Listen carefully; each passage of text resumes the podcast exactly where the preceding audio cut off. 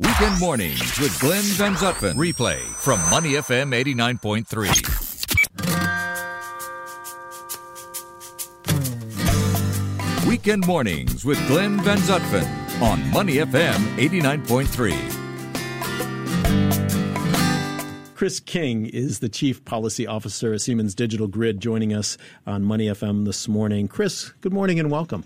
Thank you for having me, Glenn great to have you here. You're in from San Francisco. Um, you are somebody who uh, kind of leads the strategy and regulatory initiatives worldwide around metering, e-mobility, grid modernization, things like that. Uh, talk to us. Um, talk to us what you th- what you see as kind of uh, the the the environment now around electric vehicles, especially what's happening in the U.S. and, and the kind of advancements that are being made around electric mobility. Yeah, what we're seeing is people are really adopting these things.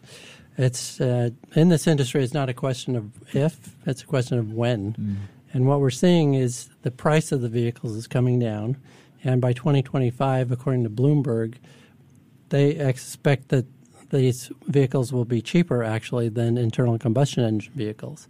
So that removes the biggest barrier for adoption, mm. and there are all sorts of other reasons to adopt these things. Yeah, and and you've been working a lot on the sort of the grid part of it, the the, the charging platforms and things like mm-hmm. that. Where are we in the actual technology around not just getting these vehicles on the road, but keeping them on the road and making them useful for people? Well, the charging infrastructure is actually a huge barrier. Mm. You know, people worry about range anxiety and getting public charging available. And so that's one of the things that we have been focused on working with policymakers and providing incentives, providing regulations, and building codes that can promote the installation of that charging infrastructure. Interesting. Uh, talking with Chris King, who is the Chief Policy Officer at Siemens Digital Grid this morning. Yeah, and in recent days, let alone weeks, we've seen a real shift in terms of global attitudes towards climate change, uh, sustainability. We're seeing lots of protests around the world, Extinction Rebellion, this idea that we must u- uh, move away from fossil fuels and to, uh, towards more sustainable alternatives to power our vehicles, our transport. Do you sense that in your industry that it just seems to have been a real shift quite rapidly in the last few years or so? We've seen that actually even in the last just few months. Yeah. We've seen that acceleration. You see the UN climate action mm. going on right now, and on the adoption of these vehicles, it's it, we've seen it uh, really accelerate in the last year or so. There was a slow uptake relatively starting, you know, back in 2010 when Nissan introduced the Leaf. Mm. There was a lot of excitement back then. And then there was kind of a blah, you know, for several years. And then Tesla came out with their Model S. They came out with the Model 3, and the Model 3 has just exploded yeah. in the market. Now, you're, you're based in California. Obviously, California is, is more progressive than many uh, places, not only in the U.S., but globally around that. What is, what is the push, uh, the drive, if you prefer, pardon the pun, uh, for electric vehicles in California?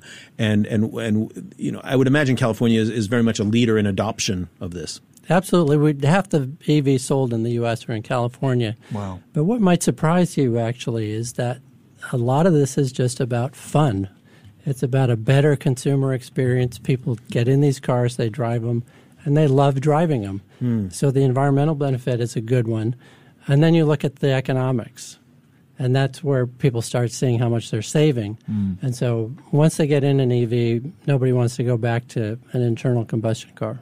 Well, that yeah. was going to be my next question, which was what were traditionally the stumbling blocks or the obstacles to this technology? Because to, to a layman, it seems a no brainer. It's better for the environment, potentially it's cheaper. So, what were the traditional stumbling blocks? Was it really cost or was it the influence of the oil industries? What, what, was, what, what has held us back for so long towards going electric? Really, the availability of a vehicle that most people could afford. Mm. So you had these more expensive EVs come out several years ago, and then you also only had limited models. You had the Leaf, which if you like, you could either like it or not like it. If you didn't like it, um, it wasn't there. Now we're starting to see a lot more models coming out, and a big barrier to that has been the cost of batteries. Right. So batteries were very expensive, and the cost has come down by eighty percent hmm. for batteries from 2010. And it's expected to go further. Back in the um, in the early 1980s, my family had an electric car. And in those days, it was more of a, a, kit kind of kit car, hobby car. My dad was actually the president of the Fox Valley uh, Electric Car Association in uh, in the western suburbs of, of uh, Chicago. And um, the one the car we had was a converted 1950s Renault Dauphine, and it was part of a project actually that General Motors did back in the in the 60s, where they took a bunch of cars and they they converted them, and then they gave up on the program. They vaulted all the technology and they gave the cars away uh, to to hobbyists basically, mm-hmm. and that's how we came upon ours. And but I remember in those days it was a, a, very simple motor. It was you know a bunch of really heavy lead acid batteries. To your point about the uh, the battery consumption, and it, it was really it was interesting, but it it was nowhere near what you know what was useful and practical for most people. It was a hobbyist's uh, type of thing. The the the changes we've seen in 40 years uh, in that technology um, are, are just so amazing. And and now finally, uh, you know, the big car makers are coming back on board. You know, these electric cars are nothing new. They've they've been looking at them, studying them for probably more than fifty years now. Um, is it just because of the environmental imperative and the societal imperative that they're finally getting back into the game, or is it because the technology is really driving? It's a comp- combination of innovation and entrepreneurship and technology, right? So if you look at what Tesla has done it makes me think of kind of mobile phones. When you look back, even in the 1960s, you had telephones in yeah. cars, right? Sure. Yeah, that's right. And then it really wasn't big, big ones. Yeah. used to call them bricks. Right? Yeah, weapon, yeah. weapon size. The, the Motorola, you could really beat somebody with it if you had to protect yourself. exactly. right. And then you know, 2007, we get the iPhone, completely transforms the industry. Yeah. And that's what Tesla has done here. I mean, if you get in a Tesla, it's, and I'm not trying to sell Tesla here, it's just uh, a good example of an EV because all the other manufacturers are doing the same thing. But you get into, into it, it's a completely different experience. You, you know, it's almost silent. You get this fantastic pickup when you're driving and performance, and almost no maintenance expense. Yeah. Right? And you, you, said you were in Malaysia earlier in the week, so you've been in Malaysia, mm. Singapore now. How is the mood towards electric vehicles in Southeast Asia? Are they more open or there's still some resistance there? How, how are you finding it in this part of the world? Finding a lot less attention, frankly. Right. Uh, and But we're starting to see more. I mean, we, we saw the uh, speech that the Prime Minister gave on National Day and yeah. how climate change is a national security issue. And electrifying transportation really is one of the best solutions for that. Well, this is the thing I never quite understood is that, again, correct me if I'm wrong, but Singapore would be ideal for electric vehicles, I would imagine, because there's no huge highways where charging stations would have to be hundreds of kilometers apart. You could put charging stations in our HDB housing estates, in our condos. They could be every couple of kilometers, as petrol mm. stations currently are. So, uh, uh, how do you look at a, uh, a city like Singapore? Surely it would be a great template, wouldn't it? I would have thought for electric vehicles. Yeah, absolutely. And one of the other things you have here in Singapore is you actually have a lot of excess generation capacity mm-hmm. in the power industry. Right. And power prices have really come down. And, and you now have retail competition, and there's one power provider who's selling free Sundays Hmm. So can you imagine, uh, you know, charging your EV on Sunday for free and then driving it all week? And as you said, sure. the driving distances are not far. Talking with Chris King, who is the chief policy officer of Siemens Digital Grid. Chris, one of the arguments that is often used is uh, against electric vehicles um, is first off to to build them, it takes a lot of rare earth metals, for example, that needs to be mined and, and batteries need to be made and that sort of thing. But then, of course, you have to charge them and that, you know, you need a power generation source somewhere, which is uh, ostensibly um, adding to, uh, you know, fossil fuel burning or or climate change in that way. Is the, is the proof out there to really show that despite all of these other factors involved in production and, and charging of, of electric vehicles, that they are still far more um, uh, environmentally friendly than a combustion engine would be? There have been a number of studies, you know, cradle to grave, mm. you know, all the things that have to be mined and built into the car, and then what happens when it uh, runs out. And they find that even, you know, accounting for all of that, it's still significantly better for the environment. And one of the things that, that doesn't immediately come to mind is when the batteries run out and you, they're not really good enough for the vehicle anymore which is probably 10, 15 years down the road, you can still use those batteries. You don't have to throw them in landfill or even recycle them at that point. There are a lot of uh, what are called second life applications for hmm. electric utilities. Okay. And so they'll take these.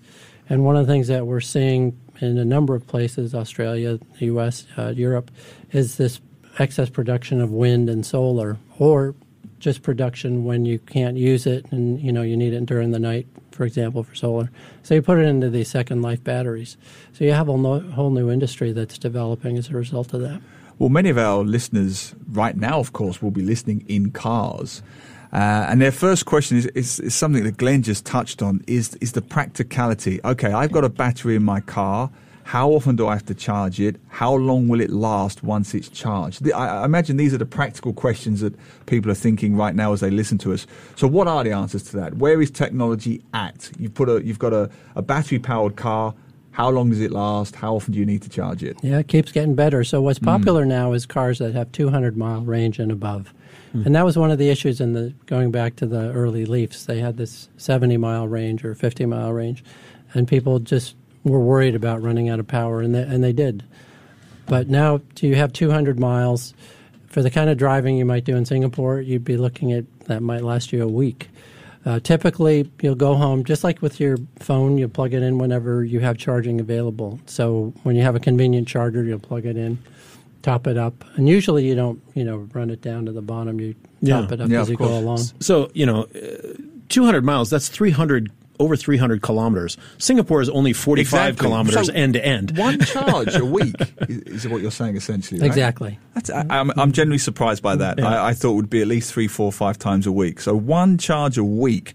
We should be pioneering this technology in Singapore, Glenn. Well, we and, should be. And most people, I'm gathering, if they're going from their house to the office, they're not doing probably more than 30 kilometers round trip. Nobody. My you know, wife, I can tell you exactly. My wife has a car.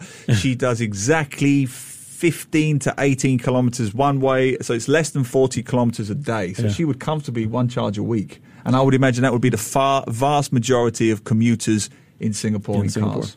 Chris, you are uh, you are the on the boards of Advanced Energy Economy, the Smart Electric Power Association, Smart Energy Europe. Uh, you've chaired various organizations, governmental organizations. You've testified to Congress. I mean, you you, you are really somebody who is at the epicenter of this discussion. What what's holding back governments in general from full adoption of these types of, of uh, technologies, the electric vehicle technology, aside from the fact that we have you know distance issues and things like that in various places. But from a policy standpoint, what are you hearing are the are the pain points for uh, for governments on this? I would put them in two categories. One is the, the obvious political differences that you're seeing in the U.S., for example where the Trump administration is overruling California on their emissions approach. And California has a target for adoption of EVs, a specific one that's one of the drivers. And the other one is actually a bit down in the weeds, and I won't get into the details, but there are a lot of details in terms of the implementation of some of the charging infrastructure and some of the how do people pay for public charging and what kind of information do you provide so to logistical consumers. issues around charging yeah so we are helping providing best practices and explaining you know how to get through those things but each government has to go through its steps, which takes a little bit of time. That's an interesting point that I never thought of. I'm suppose what you're saying is who pays for it, right? I'm guessing a mm-hmm. petrol station is set up; it's paid for by that particular oil company. But in this case, you're saying who pays for the charging stations at my housing estate? Should it be local? Uh, should it be state funding or federal funding in the case of the US, or should it be private funding of the battery supply? Is that what we're talking about here? That's one of the a good example of that. And there are a number of programs. So, how can government help with the charging infrastructure? They can provide money. Well, that's easy. But how does it get provided? Does it get provided to the homeowner? Does it get provided to the builder? Does it get mm, provided yeah. to the utility who installs it? So that's just one of many examples. All right, Chris, I'm going to put you on the spot. What do you drive? What's in your garage? well, you know, I've been waiting for BMW to come out with an electric version of my Z4. oh, wow. well, and I think Mercedes just announced that they're going to be uh, going very deep into uh, creating electric vehicles in the future as well. So some yeah. of these high end marks are, in addition to Tesla and some of the others, are, are, are really looking at that. Yeah, Porsche has the Taycan. I used to have a Porsche, so if yeah. BMW doesn't give me my electric Z4. well, if you don't mind, I'm going to put you on the spot on behalf of all our Singaporean listeners. You champion electric vehicles. What is your view? And you gave me some experiences off air. What is your view on individual, personalised mobility? Uh, vehicles, what we call mm. e-scooters in Singapore. They're in the news mm. every day at the moment in Singapore. Well, first of all, I and, drive and, and in the U.S. and in the U.S. Yeah. yeah, no, I have one myself, but I, um, there's a, that's another real problem area, right? Because you have sidewalks that were not made for these vehicles, and then putting them on the roads. I mean, I've seen the way people drive in Singapore. I mean, I wouldn't want to be on a scooter with people flying by me. So yeah, yeah, it's a, a, lot of challenges around again around the policy and the the actual use and infrastructure around. yeah, things. Yeah, and what's happened is these things have just shown up. Companies yeah. put them out there people start using them, you start having issues, and then governments step in. And, and actually, San Francisco banned them for a while.